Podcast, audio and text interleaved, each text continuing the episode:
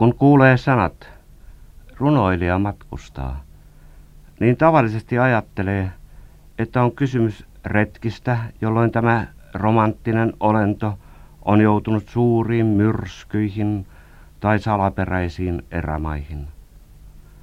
Suuria myrskyjä olen kokenut Piskajalahdella kymmenen vuotta sitten ja hiukan myöhemmin Skotlannin karikkoisella rannikolla marraskuussa.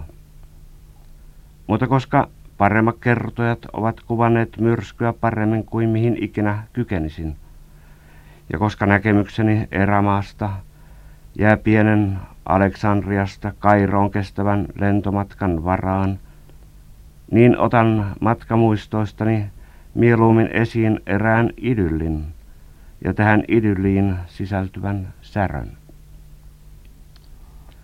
Olimme tulleet yökoneella Pariisiin joskus kello yhden kahden maissa.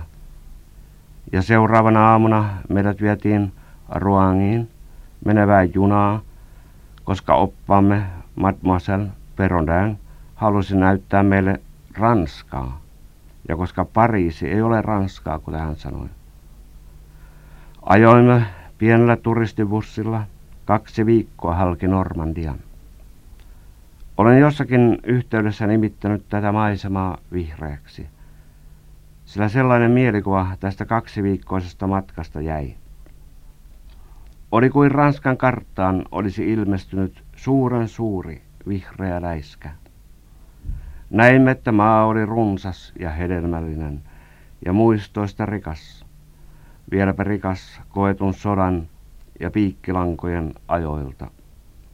Mutta jotakin ylitsevuotavan hedelmällistä oli tuossa normandilaisessa maisemassa, missä talonpojat tekivät päivittäistä työtään raskasliikkeisenä, mutta vierasta kohtaan aina suopeina. Normandia on meille pohjoismaalaisille sikälikin läheinen, että sieltä löytyy paikan nimiä, jopa perheiden nimiä, jotka viittaavat viikinkien aikaan. Moni pohjamies nukkuu kilpineen Normandian kumpujen alla, ja arvattavasti osa kansasta on skandinaavista perua. Mutta kun tämä kahden viikon paratiisillinen matka, jonka aikana olimme saaneet asua jossakin De Villen hotellissa, missä yleensä asuvat vain ruhtinaat ja sen semmoiset, oli päättynyt palasimme Pariisiin. Niin oppaamme, joka oli viihdyttänyt bussimatkamme aikana meitä pienellä laulelmilla, ehdotti, että saisimme nyt tutustua yksin Pariisiin. Hän antoi meille käyntikorttinsa siltä varalta, että joutuisimme pulaan. Tulimme Pariisiin puolen yön maissa, mutta halusin samoin kuin nuori ruotsalainen lehtimies toverni jäädä katselemaan Pariisia, jota en omalta osaltani ollut nähnytkään muuta kuin sen matkan, mikä oli kestänyt yöllä lentokentältä hotelliin. Otimme taksin ja ajoimme summittaisesti jonnekin Sams Eliseille. Vielä puolen jälkeen siellä oli niin sanokseni täysi liikenne. Ihmiset istuivat katukahviloissa. Väsymyksen merkkejä ei näkynyt ihmisten kasvoilla – ja houkutuksia oli paljon. Olimme pohjoismaalaisia ja uteliaita ja menimme katsomaan sitä ja tätä. Ja niin eksyimme toisistamme. Kun pienen kävelyretken jälkeen tulin tapaamaan toveriani katukahvilaan, huomasin, että kahvila oli suljettu ja että olin yksin Pariisin yössä. Toverini oli käynyt aikaisemmin Pariisissa – ja olin luottanut häneen. Mutta yhtäkkiä minulle selvisi, etten tiennyt, missä asuin. Hotellin nimi oli Normandie, ja kuvittelin huolettomana, että tämä sana selvittäisi kaiken. Kävelin yöllistä katua ja menin sisään erääseen yöravintolaan. Siellä piirsin paperille nakkimakkaran kuvan, ja ainoa sana, minkä osaan ranskaa, oli punaviini – ja makkara ja viini ilmestyivät pöytäni. Kysyin tarjoilijalta, missä on hotelli Normandie. Hän haki paksun kaksiosaisen puhelinluettelon ja hotellien osoitteet. Toivotonta.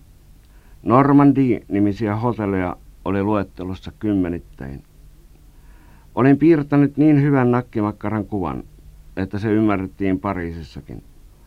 Mutta kun olin sen syönyt, kello oli vasta kolme yöllä, eikä ystävällinen tarjoilija ollut voinut löytää minulle sitä hotelli Normandiita, missä asuin.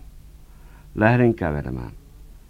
Minulla oli tosin taskussani Mademoiselle Peronängin käyntikortti ja hänen puhelinnumeronsa, mutta enhän voinut soittaa hänelle keskellä yötä. Niin siis kävelen pitkin Sams eli Seetä. Tulin riemukaarelle. Seisoin yksinäisenä kulkijana sen liekin äärellä. Käännyin ja kuljin tätä loputonta väylää takaisinpäin. Mieleeni on jäänyt tältä yölliseltä vaellukselta sarja elokuvamainoksia, joitakin kuiskauksia, jokin kissa, ei paljon muuta, sillä väsymys oli jo suuri.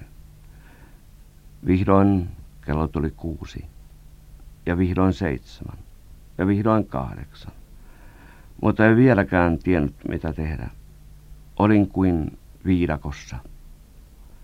Kello kahdeksan aikaan alkoivat puistotyöläiset tehdä työtään.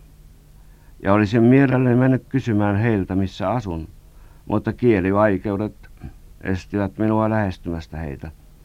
Ja niin kävelin heidän ohitseen ja koitin olla ystävällisen ulkomaalaisen näköinen.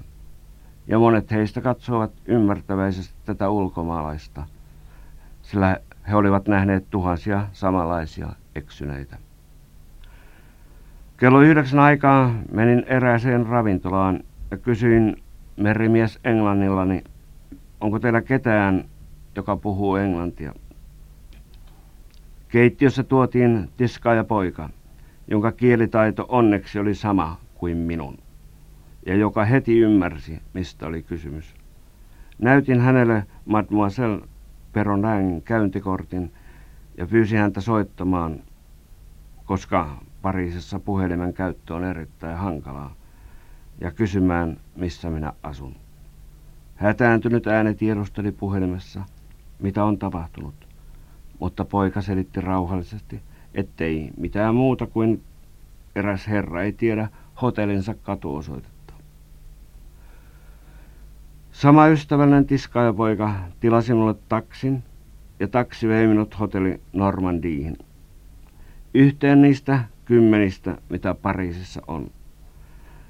Mutta automaksu ei ollut kallis, sillä olin kävellyt seitsemän tuntia samassa korttelissa, missä hotellini oli.